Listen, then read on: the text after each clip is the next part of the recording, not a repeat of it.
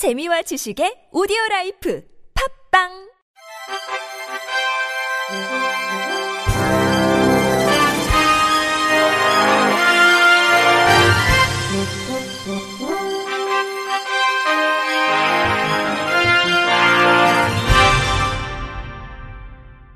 청취자 여러분 안녕하십니까? 10월 13일 화요일 KBS 뉴스입니다. 장혜영 정의당 의원이 어제 세종에서 열린 국세청 국정감사에서 시각장애인 등 여러 장애 유형에 대한 홈택스 접근성을 확실히 보장하라고 주문했습니다.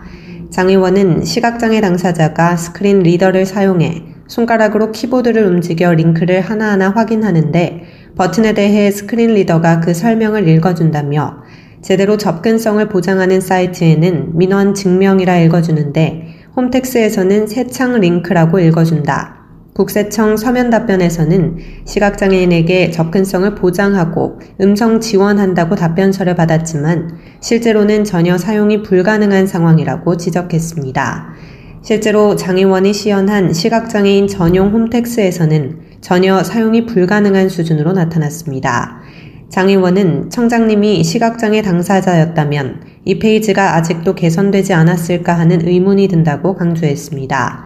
이에 김대지 국세청장은 저희가 음성 지원 기능을 제공하고 있다고 생각했는데 부족한 부분이 있는 것 같다며 개선하도록 할 것이라고 말했습니다.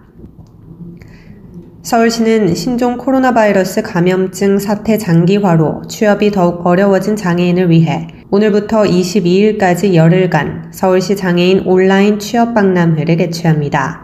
이번 취업 박람회는 당초 장애인의 날에 맞춰 개최될 예정이었지만 코로나19 장기화로 인해 개최 시기를 하반기로 연기했으며 행사 진행 방식도 비대면 온라인 개최로 변경했습니다.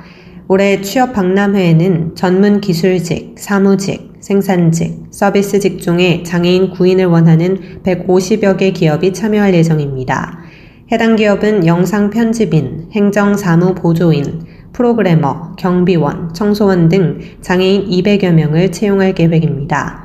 구직을 희망하는 장애인은 서울시 장애인 일자리 통합지원센터 홈페이지로 접속해 온라인 취업 박람회 행사 안내, 참가 방법, 상담 문의 등 박람회와 관련된 정보를 확인할 수 있습니다. 종합 IT 기업 SGA의 최대 주주인 보이스아이가 핵심 솔루션인 보이스아이 메이커 2.0을 출시했습니다. 보이스아이 메이커란 출판, 인쇄물 등의 시각장애인용 음성 바코드인 보이스아이 코드를 편리하게 제작, 생성할 수 있게 하는 소프트웨어입니다. 이번에 새롭게 출시한 2.0 버전은 사용자 편의를 위한 기능 추가와 UI, UX 기반의 디자인 개선 등에 중점을 뒀습니다. 주요 기능 개선 사항으로는 코드의 용량, 인식률 개선과 directing 기능 추가입니다. 보이스아이 정관성 본부장은 장애인 차별금지 방안의 주요 기술 중 하나인 시각장애인용 음성 바코드가 공평한 정보, 기회 제공의 수단이니만큼 시각장애인의 실생활에 밀접한 부분까지 도입이 확산될 수 있도록 지속적으로 더욱 발전시켜 나갈 것이라고 밝혔습니다.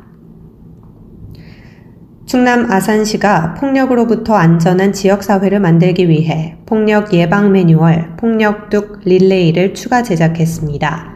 성폭력, 가정폭력을 예방하기 위해 제작된 매뉴얼은 폭력에 대한 정의와 지원 체계, 관련 기관 소개 순으로 구성되어 있습니다.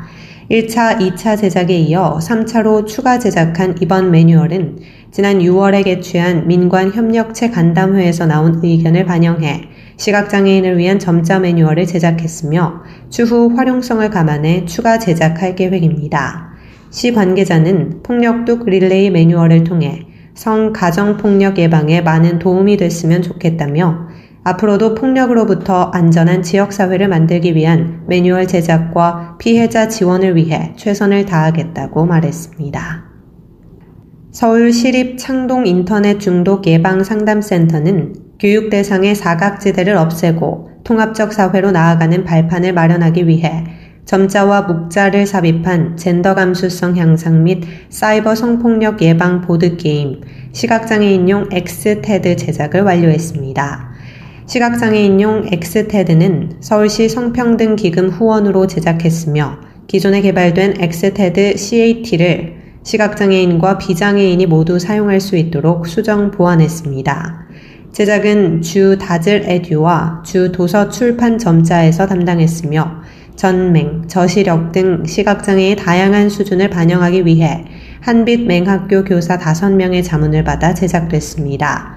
센터는 교육적 놀이 문화를 확대해 건강하고 성평등한 미디어 이용 문화를 조성하기 위해 앞으로도 다양한 프로그램을 제공할 예정입니다.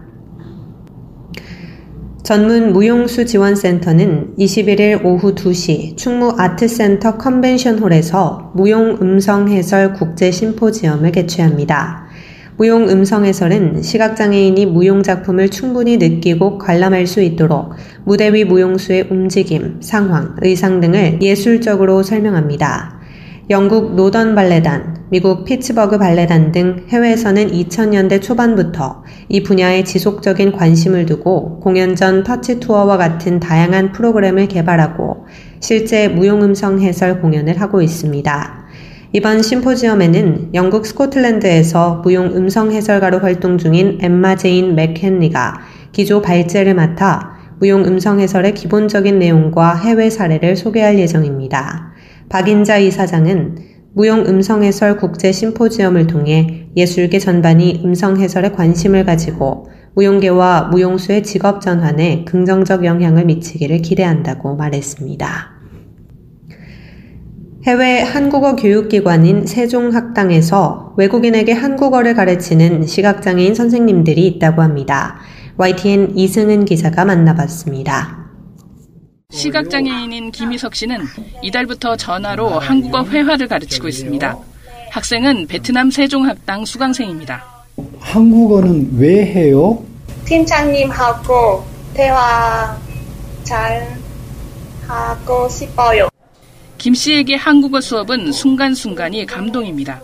아, 내가 새로운 삶을 살고 있구나.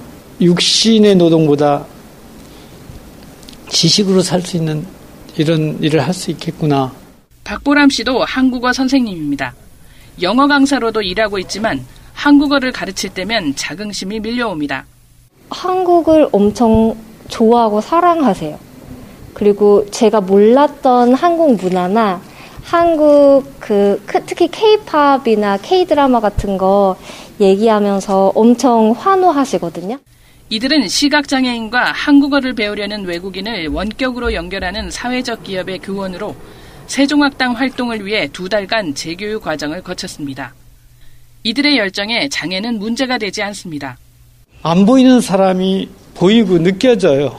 귀가 예민해져서 잘 짚어줄 수 있는 부분이 있어요. 그래서 어, 심지어는 학생분이 혀 모양을 어떻게 하고 있는 것 같다라는 것까지 느껴지거든요. 더 공부해 한국어 교원 자격증을 따고 싶습니다. 전엔 교원 양성과정 실습 수업에 확대경 같은 보조 공학기기를 쓸 수 없어 꿈도 못 꿨지만 최근 국가인권위원회가 시정 공고를 내려 희망이 생겼습니다. 전 세계로 퍼져서 한국어로 일을 하고 크게 되잖아요. 그러면 국위선양이 되지 않을까. 한국이 매우 따뜻한 나라다라는 걸 알려줄 수 있는 그런 한국어 강사 되고 싶어요.